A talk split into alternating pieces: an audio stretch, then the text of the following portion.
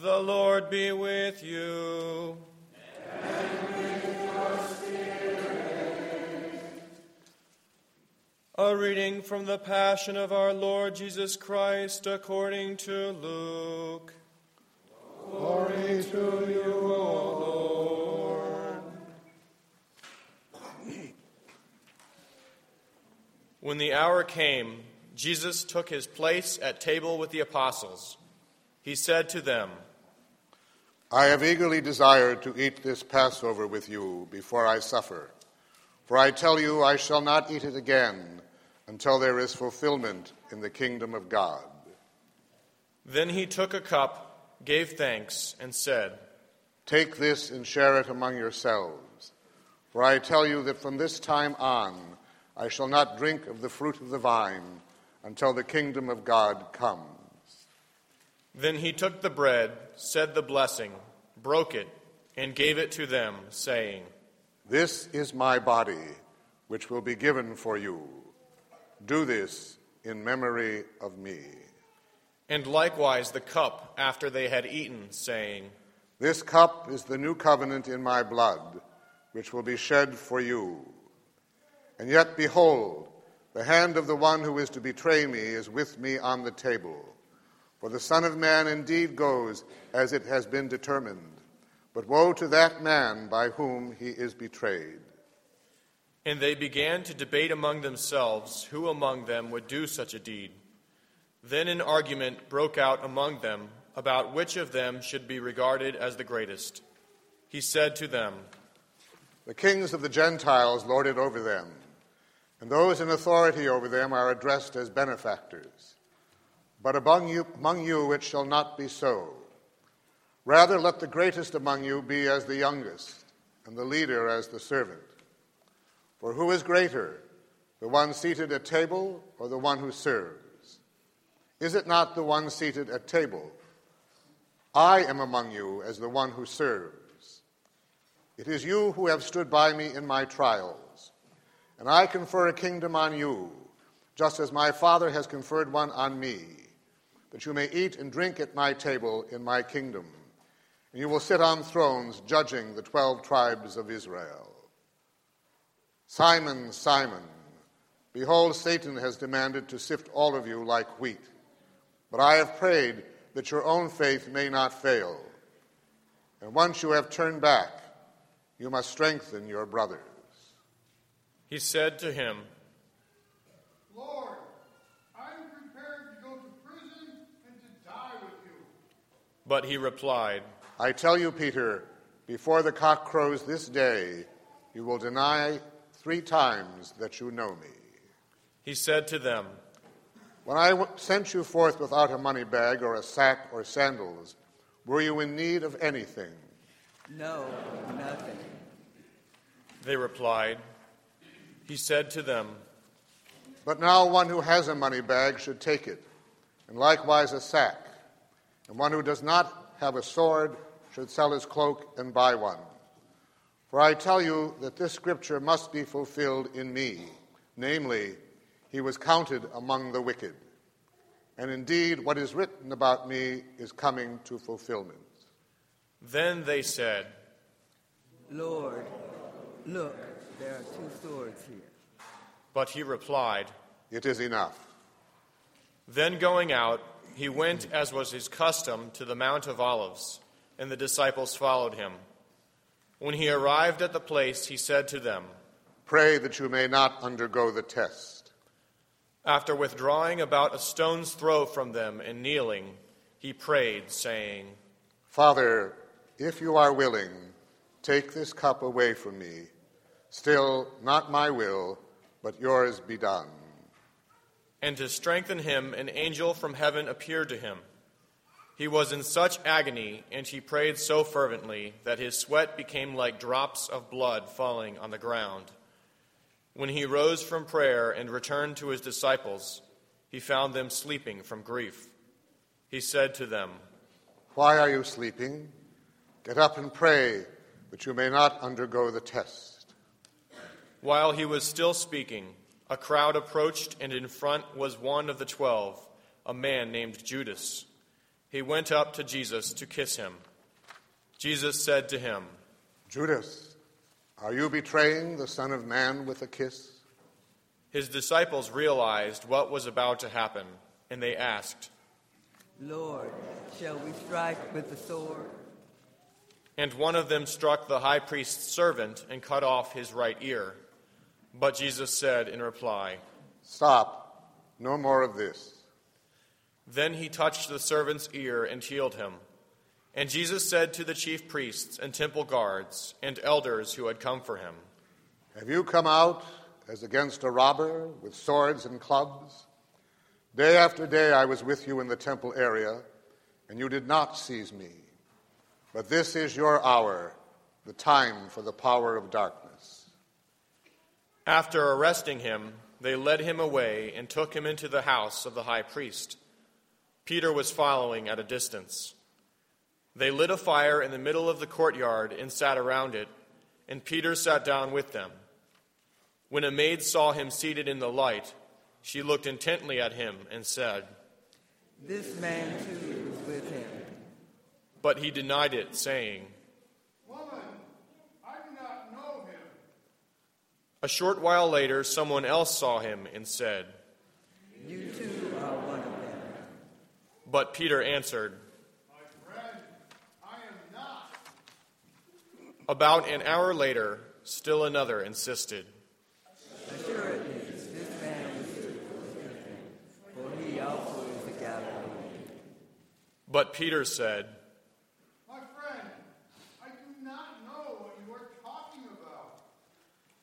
"Just as he was saying this, the cock crowed, and the Lord turned and looked at Peter.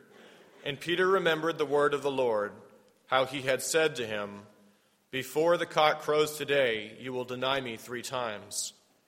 He went out and began to weep bitterly.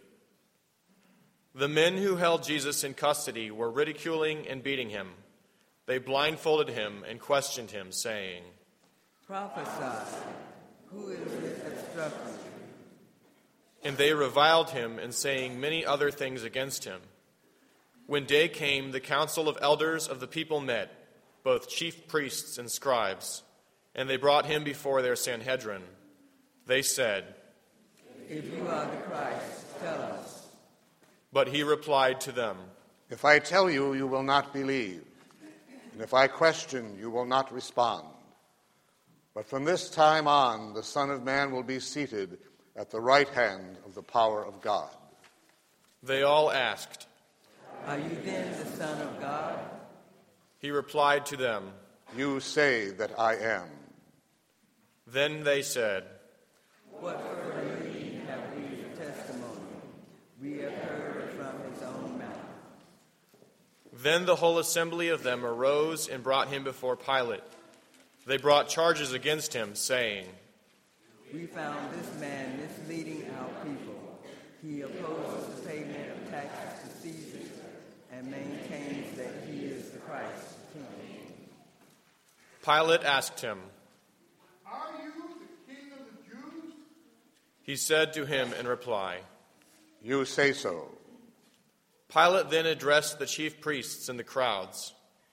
"I find this man not..." But they were adamant and said, "He is inciting the people with his teaching throughout all Judea, from Galilee where he began teaching to Judea." On hearing this, Pilate asked if the man was a Galilean, and upon learning that he was under Herod's jurisdiction, he sent him to Herod, who was in Jerusalem at the time. Herod was very glad to see Jesus. He had been wanting to see him for a long time, for he had heard about him and had been hoping to see him perform some sign. He questioned him at length, but he gave him no answer. The chief priests and scribes, meanwhile, stood by accusing him harshly. Herod and his soldiers treated him contemptuously and mocked him, and after clothing him in resplendent garb, he sent him back to Pilate. Herod and Pilate became friends that very day, even though they had been enemies formerly. Pilate then summoned the chief priests, the rulers, and the people, and said to them, "You brought this man to me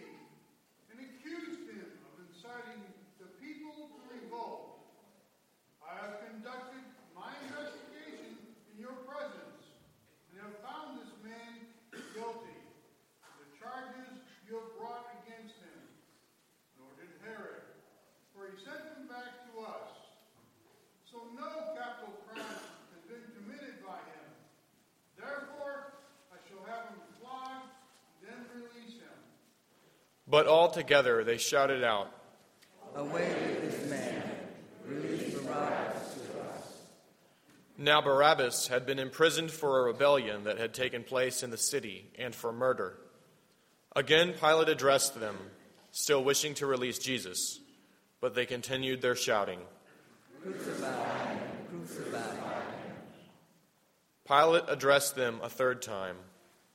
"What evil has this man done?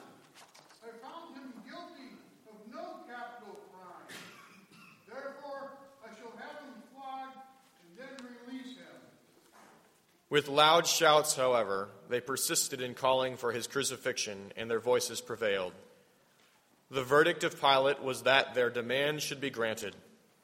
So he released the man who had been imprisoned for rebellion and murder, for whom they asked, and he handed Jesus over to them to deal with as they wished. As they led him away, they took hold of a certain Simon, a Cyrenian, who was coming in from the country. And after laying the cross on him, they made him carry it behind Jesus. A large crowd of people followed Jesus, including many women who mourned and lamented him. Jesus turned to them and said, "Daughters of Jerusalem, do not weep for me. Weep instead for yourselves and for your children. For indeed the days are coming when people will say, 'Blessed are the barren, the wombs that never bore, and the breasts that never nursed.' At that time people will say to the mountains, 'Fall upon us,' and to the hills, 'Cover us.' For if these things are done when the wood is green, what will happen when it is dry?" Now two others, both criminals, were led away with him to be executed. When they came to the place called the Skull, they crucified him and the criminals there, one on his right, the other on his left. Then Jesus said, "Father, forgive them. They know not what they do." They divided his garments by casting lots. The people stood by and watched.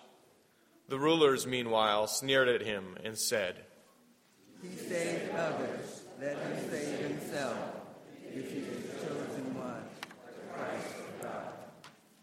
Even the soldiers jeered at him. As they approached to offer him wine, they called out, "If you are the king of the Jews, save yourself." Above him there was an inscription that read, "This is the King of the Jews." Now one of the criminals hanging there reviled Jesus, saying, "Are you not the Christ? Save yourself and us." The other, however, rebuking him, said in reply, "Have you no fear of God? For you are subject to the same condemnation. And indeed, we have been condemned justly. The sentence we receive corresponds to our crimes. But this man has done nothing criminal." Then he said, "Jesus, remember me when you come into your kingdom." He replied to him, "Amen, I say to you, today you will be with me in paradise." It was now about noon, and darkness came over the whole land until three in the afternoon because of an eclipse of the sun. Then the veil of the temple was torn down the middle.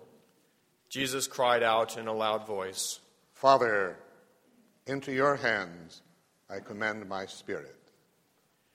And when he had said this, he breathed his last.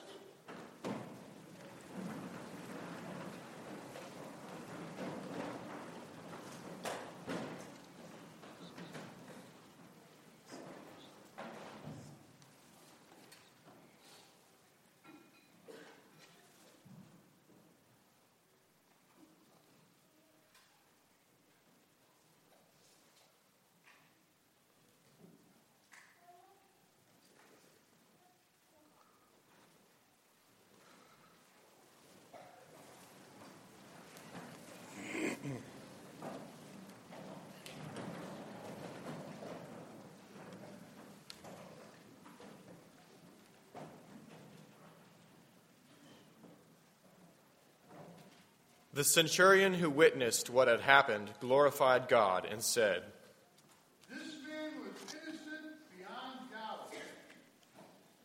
When all the people who had gathered for this spectacle saw what had happened, they returned home beating their breasts. But all his acquaintances stood at a distance, including the women who had followed him from Galilee and saw these events. Now there was a virtuous and righteous man named Joseph, who, though he was a member of the council, had not consented to their plan of action. He came from the Jewish town of Arimathea and was waiting the kingdom of God. He went to Pilate and asked for the body of Jesus. After he had taken the body down, he wrapped it in a linen cloth and laid him in a rock-hewn tomb, in which no one had yet been buried. It was the day of preparation, and the Sabbath was about to begin. The women who had come from Galilee with him followed behind, and when they had seen the tomb and the way in which the body was laid in it, they returned and prepared spices and perfumed oils. Then they rested on the Sabbath according to the commandment. The Gospel of the Lord. Praise to you, Lord Jesus Christ.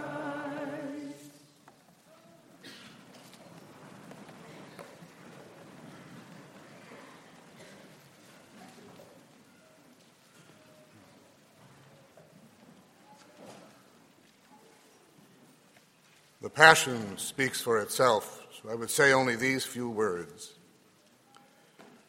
You may have at one time in your life read a novel, and as you begin to read it, you begin to identify with a character.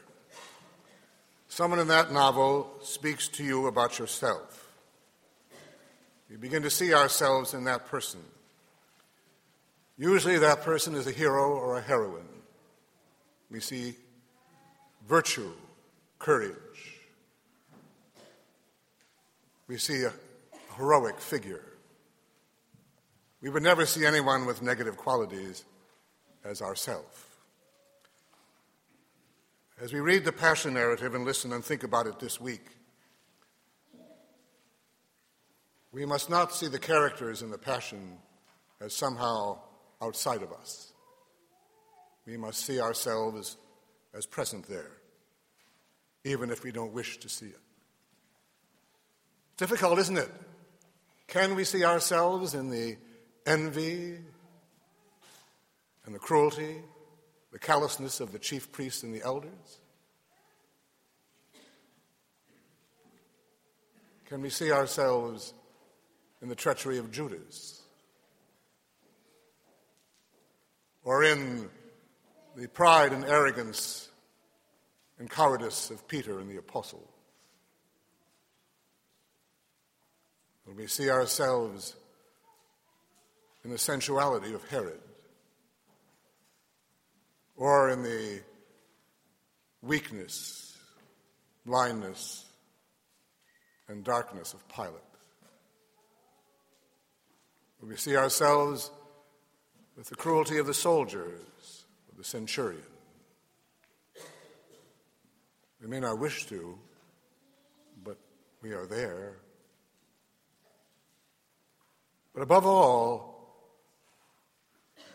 will we see ourselves in the great number of people who are simply indifferent? I mentioned last year a poem in which the poet compares Jesus coming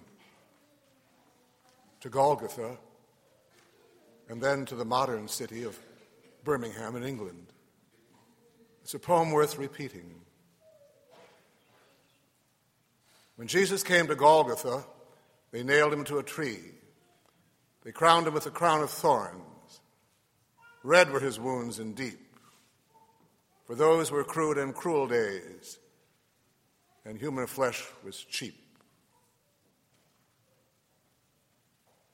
When Jesus came to Birmingham, they only passed him by.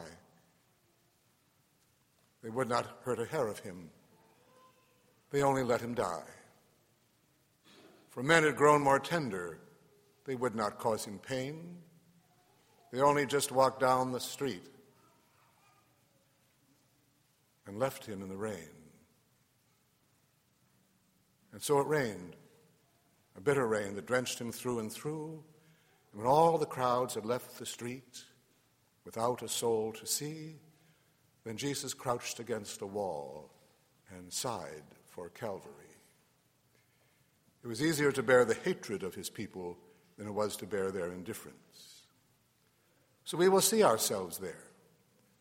But even if we see that ugliness, we realize that he has died to remove it. We can now overcome all those things and become a creature of great beauty because of what he has done. We ask him, you say, within your wounds hide me, even if I have caused those wounds. And one other thought, this time by the great Jesuit Gerard Manley Hopkins. He looks and says, in a poem called O Deus, ego amo te, he begins with those words, O God, I love thee, I love thee, and then asks why. Not because of heaven, not for fear of hell, but because of his passion and death. Because of that love, that's the reason for our love. And he concludes by saying, and we might think this too in our own hearts, then I, why should I not love thee? Jesu, so much in love with me, not for heaven's sake, not to be out of hell by loving thee, not for any gains I see, but just the way that thou didst me, I do love and I will love thee.